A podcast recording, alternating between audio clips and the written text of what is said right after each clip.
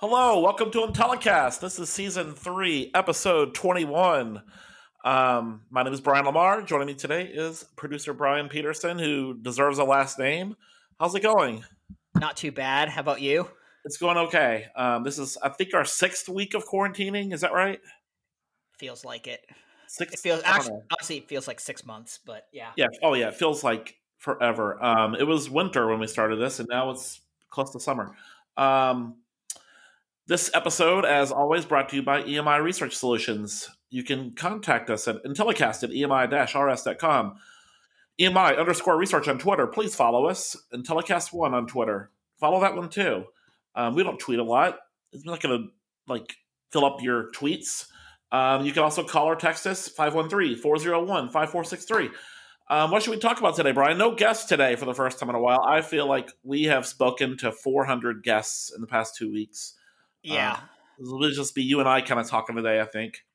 I think so. Yeah, we as people have seen, we've had quite a few guests, whether it has been um, Mark Menig, uh, Colson Stieber, or then our group of people who have called and reached out based on that LinkedIn post you put out about hopping on at, since they are newly newly looking for new opportunities. Let's call it. Yeah. So there's yeah there's a group of people talented people. I hope that you all listen to that episode, um, especially if you're uh, potentially hiring someone, a recruiter, or know someone that wants to hire someone. Um, that was the big takeaway for me in that episode. Was just super talented, awesome people. They're very different people too. So yeah, that was, I think that was a good episode. Yeah, I do too. Um, do you want to jump right into some current events? Yeah, let's do that. All right, cool. So, one thing is, we saw a news story here that there were some people finally getting off a cruise ship where they had been on since the 5th of January.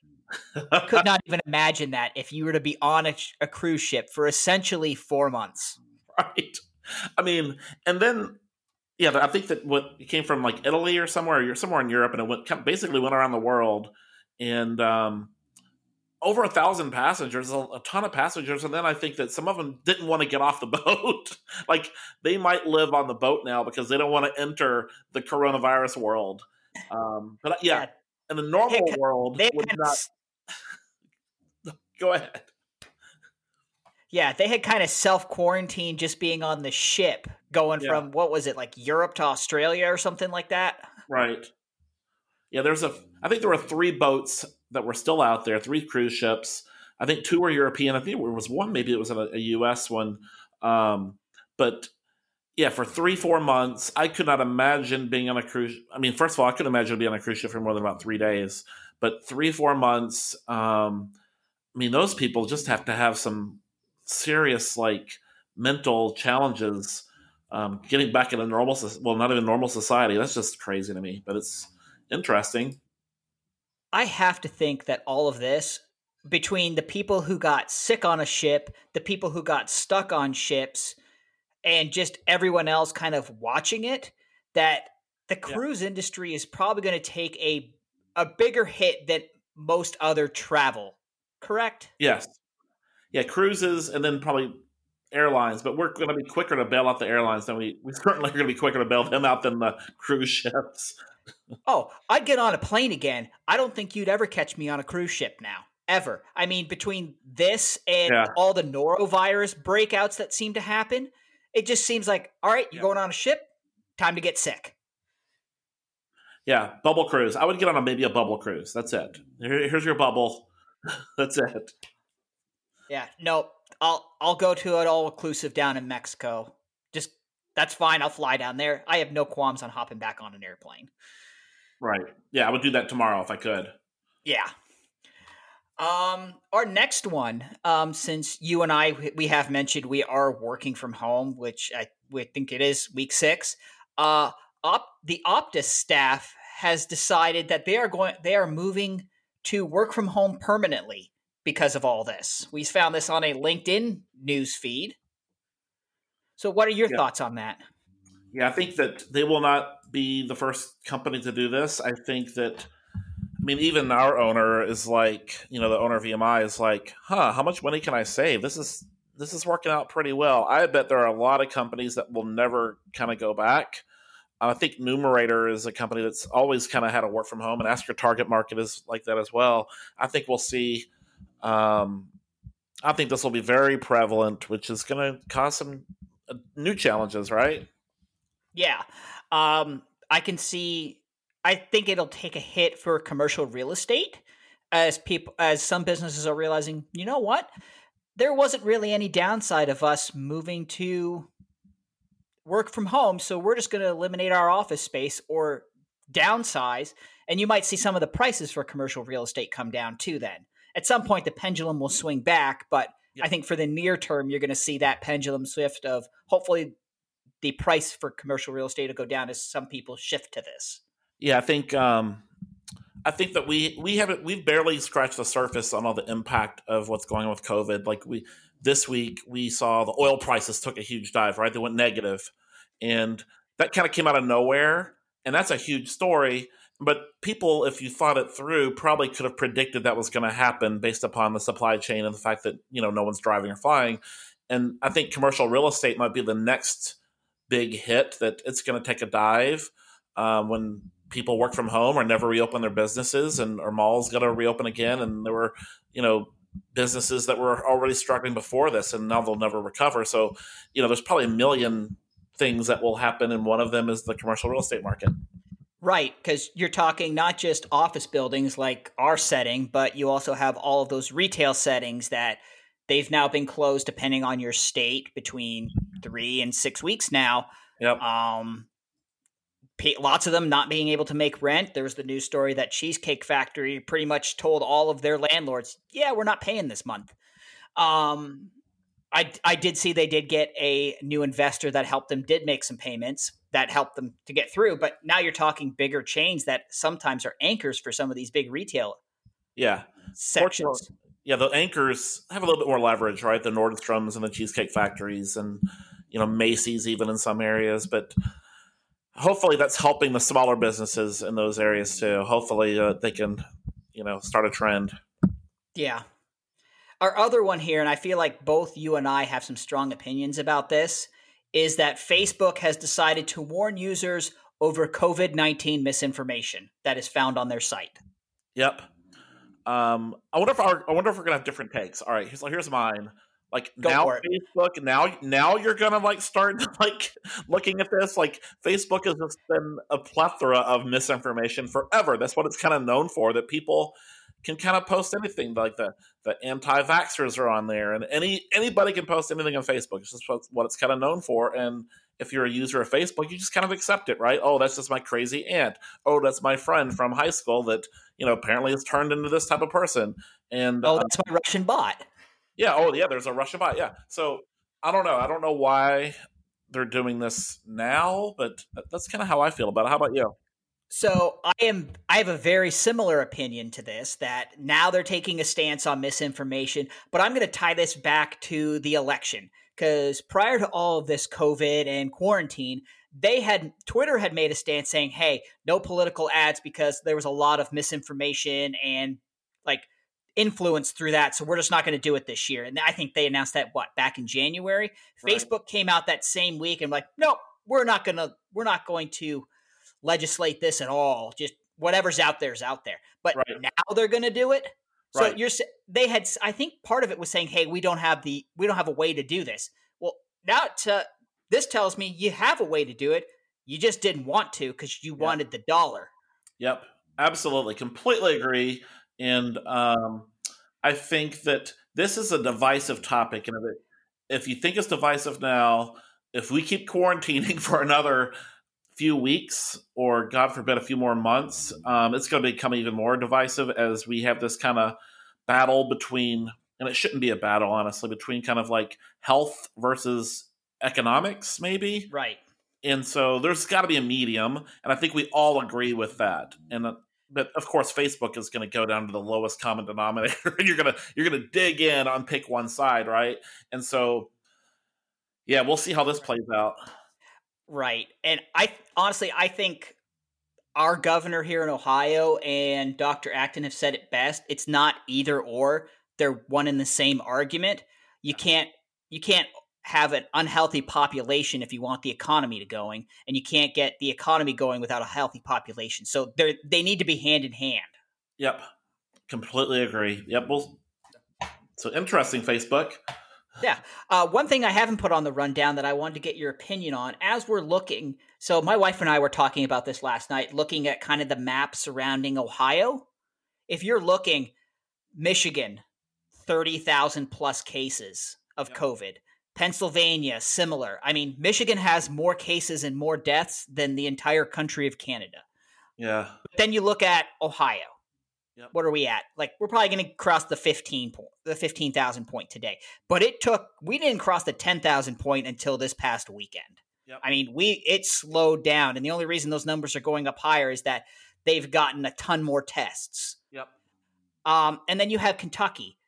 Couple thousand, three thousand, and then you have the border around that they're getting hit harder too. Yep. I think you're going to see winners and losers governor wise come out of this. I think you're going to see, and I'm not going to talk political party as part of this because we both know Ohio and Kentucky. Ha- Kentucky's governor's Democratic. Mike DeWine here is Republican, but they have taken the exact same approach because if you watch those news conferences, it's like they're working from the same script. Yep. And those two seem to have been hand in hand. I think you're going to see winners and losers come out of this. And I think both Andy Beshear and Mike DeWine are going to be crowned winners. Yeah. Um, what's it's this whole thing is fascinating if you can sit back and look at it from uh like what what's kind of happening with people buddying up. So like you said, all of the Midwestern states have buddied up. Um, the northeastern states like Rhode Island, Delaware, New York, Connecticut have buddied up, and same thing on the West Coast and in the South. And yeah, I completely agree that there'll be winners and losers. And it's what's interesting is that we're going to get a big test of this because of what Georgia, South Carolina, Florida, Tennessee, kind of the that that area is basically they're going to be the first ones to open up, right?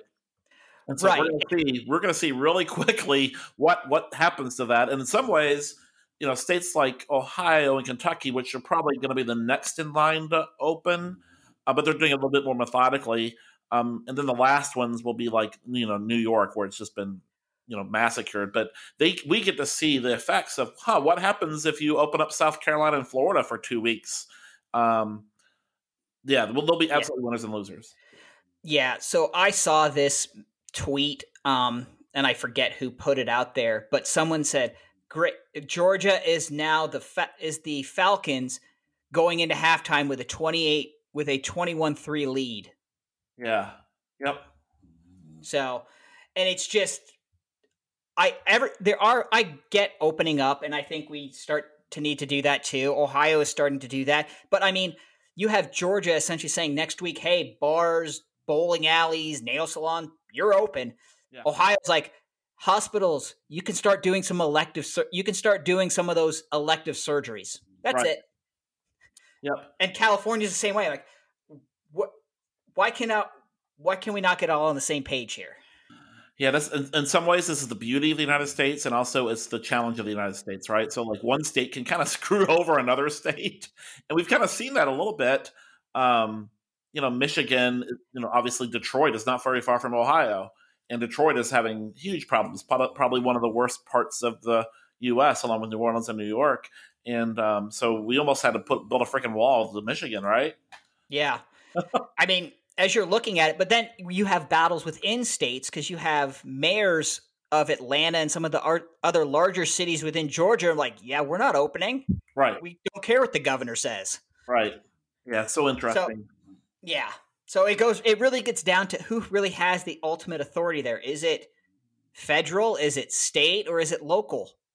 Yeah, the, the this is such a beautiful like states' rights um civics class that we're getting that we're going through, right?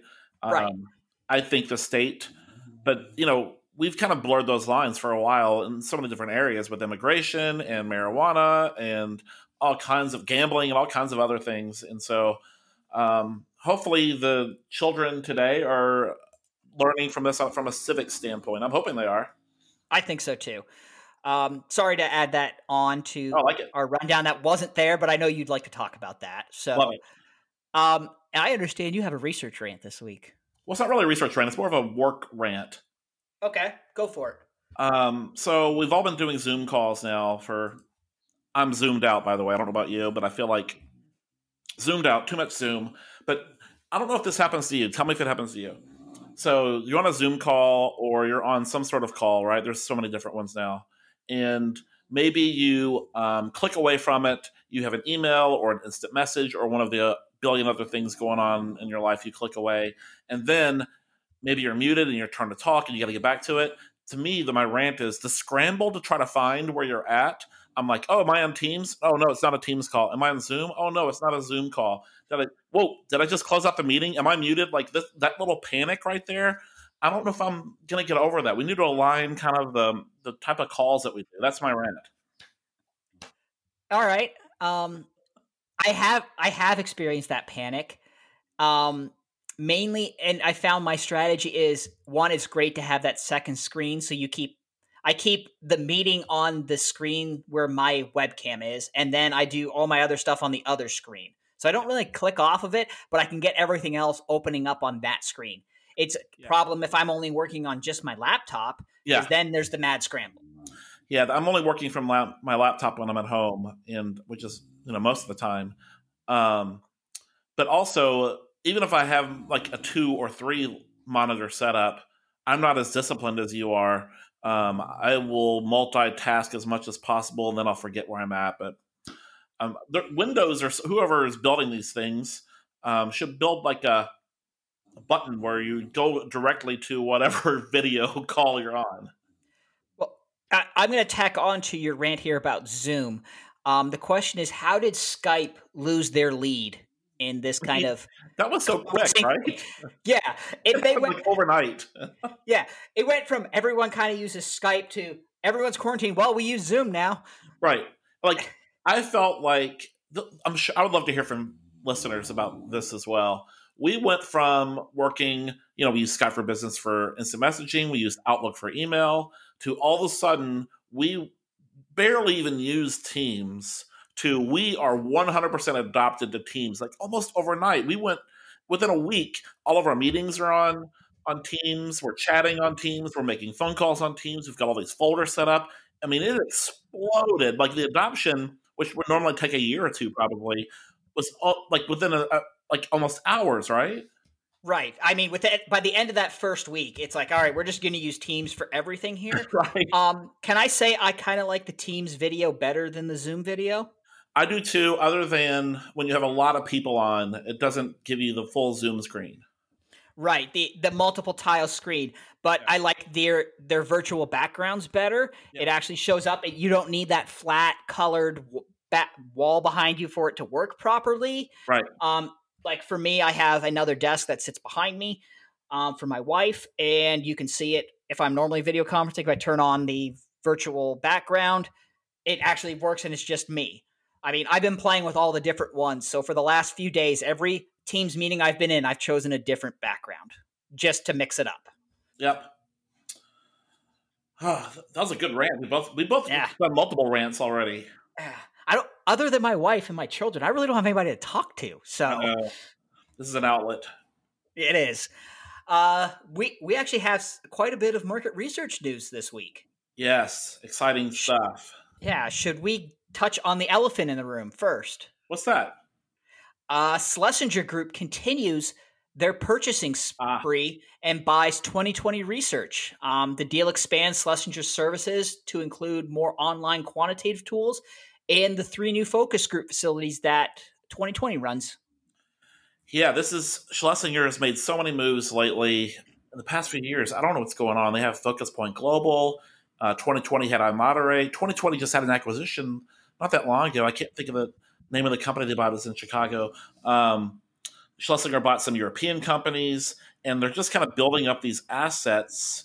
Um, you also for, forgot MarketCube. Yeah, MarketCube from our our world, that very recent. Um, so Schlesinger had a from. Our, let's talk about sample real quick, and then we'll talk about qualitative implications as well. From the sample side, MarketCube obviously has if you're in the sample, you know who MarketCube is. They're a big player. They've been around for a long time. Good people. They're friends of ours, and um, have a great panel, multiple panels actually that Schlesinger bought from them. But Schlesinger also had panel um, little. I don't think most people knew that, but they have a really good panel. And then now they buy 2020 Research. They have a panel which is mostly qual. I think they try to get a little bit into quant. Um, and then on top of that, I think Schlesinger was at 17 focus group facilities, and now they add the three from 2020 research. And so they have 20 qual facilities, which have lists, which, by the way, let's take those lists of qualitative people and move them online. Um, but it's kind of a big move, especially. I think we'll see a lot more of these coming out of nowhere moves based upon the economy, um, especially probably in the qualitative space, which was already challenging, and now there's I don't I don't know the, any details behind this, but I would expect qualitative is, is having a tough road of it right now, especially harder than the quant. But um, I talked a lot there. Anything that you want to add to that? Yeah, so you mentioned the qualitative having a tough road, and I think that's the in person, the facility portion. Yeah. I mean, Schlesinger just bought 2020's online stuff, which I don't know, I don't have any insights into this, but I have to expect that they saw a giant boost in that as companies scrambled to move stuff from face to face to online.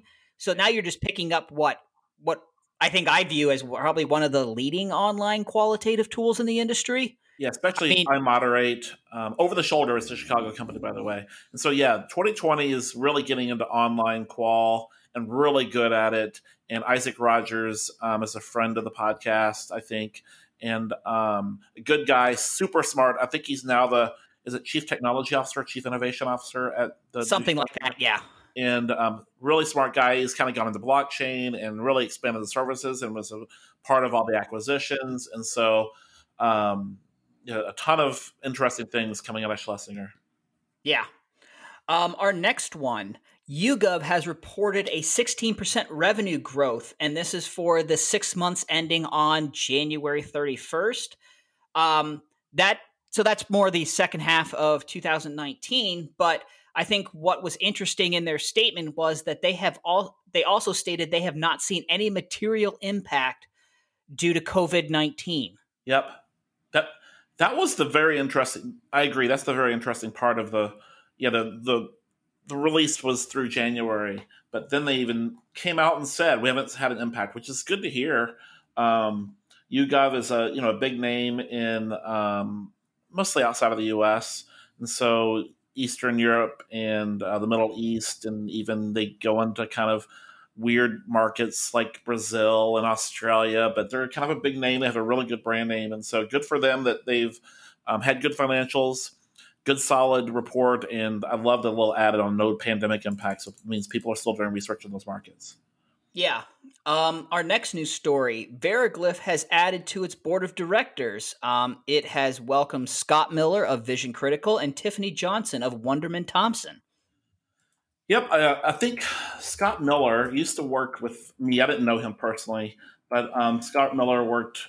I worked with him previously. He's kind of been a big name getting back into it and um, as part of that group is is awesome. And so Veriglyph making good moves. I don't know Tiffany Johnson from Wonderman Thompson, um, but that's obviously a big name. Um, the old JWT Wonderman Thompson, and um, so good for Veriglyph. Also some good moves. Yeah. Um, and our final piece of news, um, we have a couple new people that have joined Wire's 2020 Board of Advisors.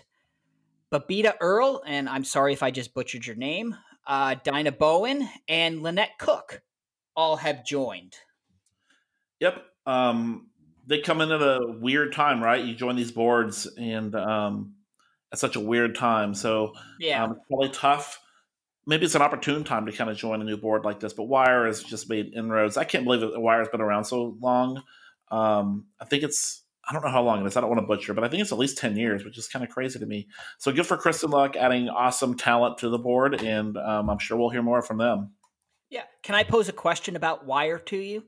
Yeah. Um, we all know all the local Wire chapters host the different events a couple times a year, with some sort of meet and greet or appetizers, drinks, networking type thing are we going to see a giant jump in attendance once we're able to congregate with one another again at these? I mean, I have to, I have a feeling that everyone's going to schedule one, and you are just going to see record turnout for them. Yeah, and the and the, you know I'm on a couple boards with conferences, and right now it's every time we have a conversation, it's all right. Do, do we schedule something in September? Do we do it in December? Do we do it in January? Who else is already booked? Is January too soon? What about March? What about next June? Should we do it virtual? And the timing of this, because right now you, you typically have to book these in person things, maybe not for the wire social happy hour events. You could probably get something in a matter of just a few weeks, right?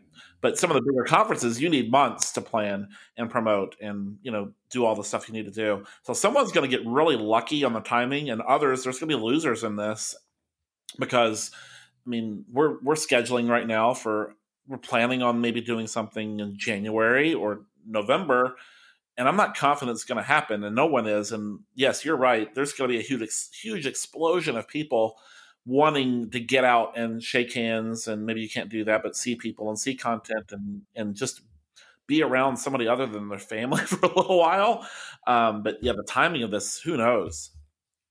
Right. Yeah. I think it's more of just to get out even if you had it could even be that hey you have to limit the number of people for social distancing or something like that. But yeah. even if you have to do that that they're going to sell out quickly just because people are probably craving some human contact Right. You would think that the little happy hours would be the first thing to happen, um, unless someone just gets really lucky with a conference. Um, right. Like they've booked it already, and it just happens to hit at the time where stuff o- opens back up. And you know, we're not all going to be allowed to travel at the same time, and that's a whole other thing with these conferences is that it's not just a big group of people; it's a group, big group of people all coming from different locations, which is going to be scary for, I mean, indefinitely. And so I think the local happy hours, and maybe there's an opportunity for someone to kind of do a local mini conference um, with social distancing. That might be something um, interesting that could happen maybe in the fall. Is like Cincinnati be a good location for it, right? There's enough research here. There's enough yep. brands and companies here, and there's going to be definitely the desire to do it there's probably an opportunity to figure out a way to get a few hundred people somehow with social distancing, and there'll be some creative marketing people to figure this out. And um, man, that'll be kind of exciting. Yeah. Um, do you want to have some fun? Um, I feel like we've already had some fun, but yeah, let's have more fun. All right. So, based on that, we kind of brought this up a little bit with our conversation with Lincoln last episode, um, and kind of things that aren't going to go back to normal right or things that that are never going to go back. So um one thing i wanted to ask you about was what are some of the things you think are not going to go back to normal? For me movie releases. Yeah. um looking at it you have like disney's and onward that came out on the digital plat they're like yeah we're just going to put it on disney plus. It had been out in the theater for like two weeks. Like yeah just throw it on disney plus. But are you going to see more of a change in strategy on how movies are released? Are you going to see it released in theater and then for like digital rental, where we've seen some of them that it costs $20 to rent? You don't get to own it yet, but you can rent it for $20. I don't know what the time frame is. I think it's like a couple days you can rent it. Okay. But are you going to see that like a dual release of hey, you can either rent it on a digital platform and watch it at home or you can go to the theater. I know I personally I love going to the movie theater it's an experience, um, but also the reality is right now is I have two little kids and I haven't been to the theater in three years. So, but if say the new Disney movie comes out, whatever that may be, say Frozen three comes out, hey, you know what? We're not going to take. I don't feel like we don't want to take the kids to it, but you know what? We're going to rent it. That twenty dollars is a lot cheaper for me to rent that movie and for my kids to probably watch it two or three times in a 24 hour period at my house than it would be to drag them to the theater. Right. So what are your what are your thoughts on that? Yeah, I don't know what's going to happen in the movie theaters. That's a tough one because it's huge investment, and you know, it's, it's uh, sporting events is kind of similar to that. Like, are you going to social distance at movie theaters, and how do you do that? And I don't know, like all these norms that haven't been created yet. We're going to have to figure out. Like, for example, what if you're in a movie theater and I don't know, someone sneezes. What's protocol? Or someone leaves a mask in their seat. Like, what do you do in that situation, right? I don't know. Right. Um, well, but, at least it's not the old seats like where they were crammed in more. Now, most of the theaters, at least around by me, have ch- moved to those like recliners. Yeah. So your space that you can only have that already there already have half the amount of seats in it that it used to. Yeah. And then they'll probably have to do about half of that somehow. I don't know how they're going to do it. It'll be really interesting. I'm sure that I'm sure that's all the movie theater people are thinking about, right? Just like sports people, that's all they're thinking about right now is putting through scenarios and how to get back in business. That's a good right. one. Yeah, I mean, are you going to see better incentives? Um, think mo- think of Movie Pass, how that was big for like two years, and it, it finally died this year. Right. Um, are you going to see some more incentives like that, like better passes or better subscriptions to get in there? And hey, you can see X number of movies because I think like AMC and um, I forget what the other one is around here, but like AMC's was for their pass, you could see three movies in a month but are you going to see that change? Is it going to be a lower price? Is it going to be more perks just to drive people into those theaters because they've gotten used to being at home? Hey, you know what?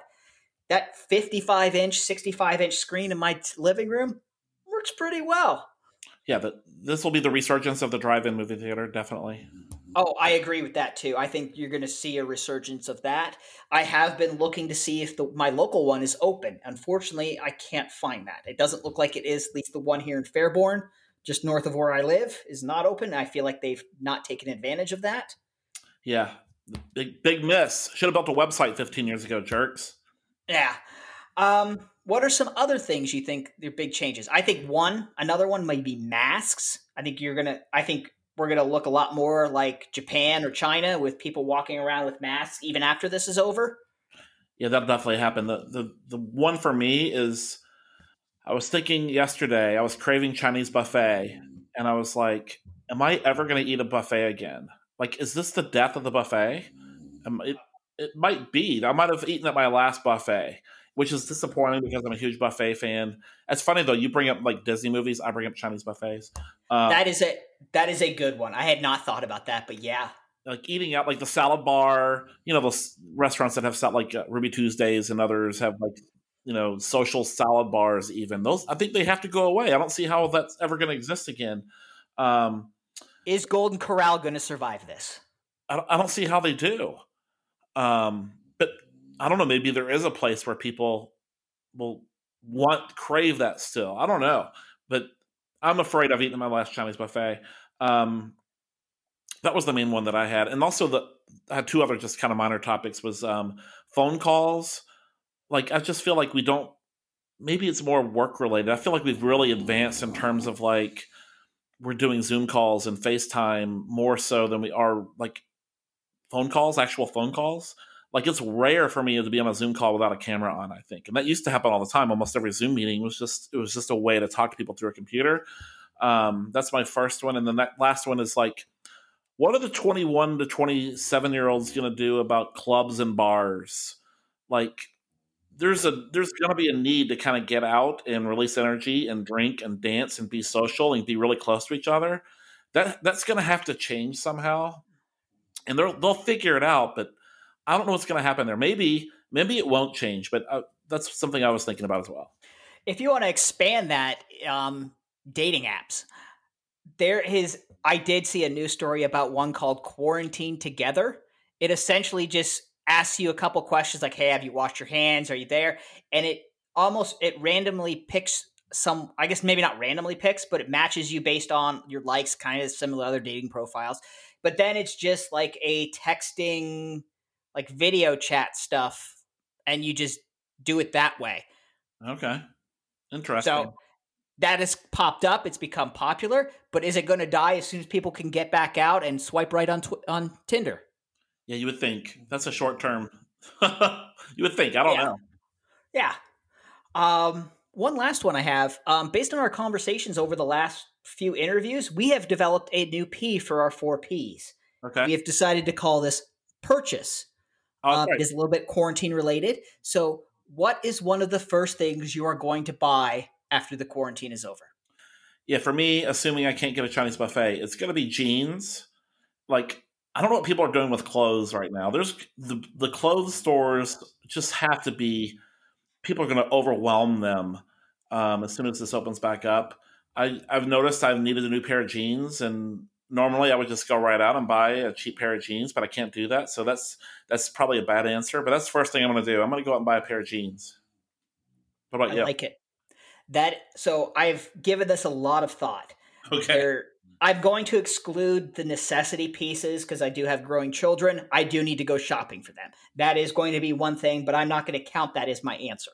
Okay. Um, one thing, and this is something actually you and I have talked about previously, is because of all of the cars that are sitting around, it might be car shopping. Ah, yeah. Yep. You've mentioned that. Yep. Car shopping. Yeah, because my thought is one, no dealership is open right now, whether it's new or used.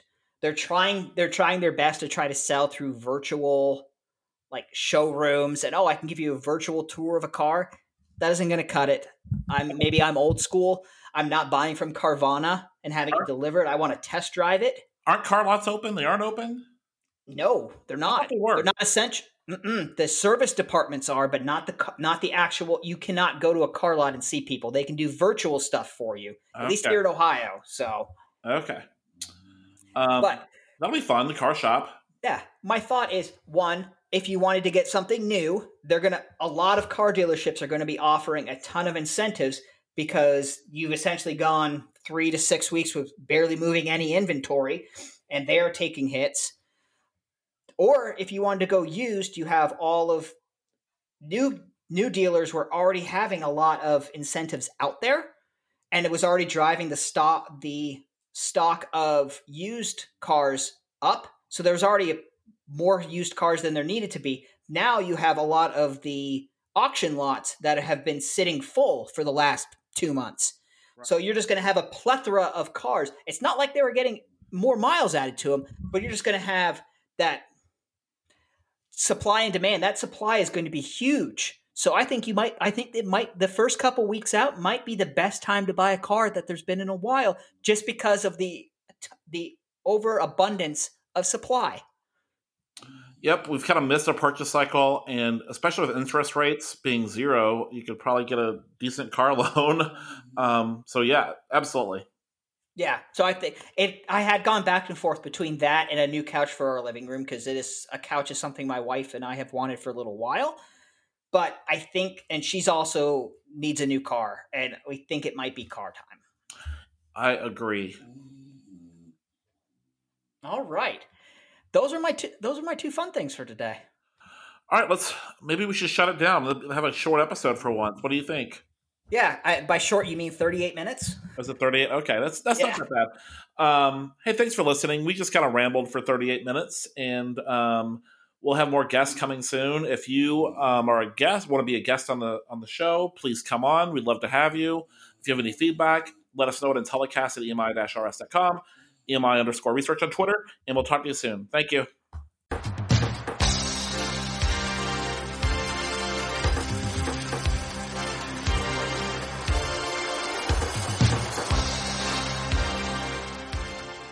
This podcast is a part of the C Suite Radio Network. For more top business podcasts, visit c-suiteradio.com.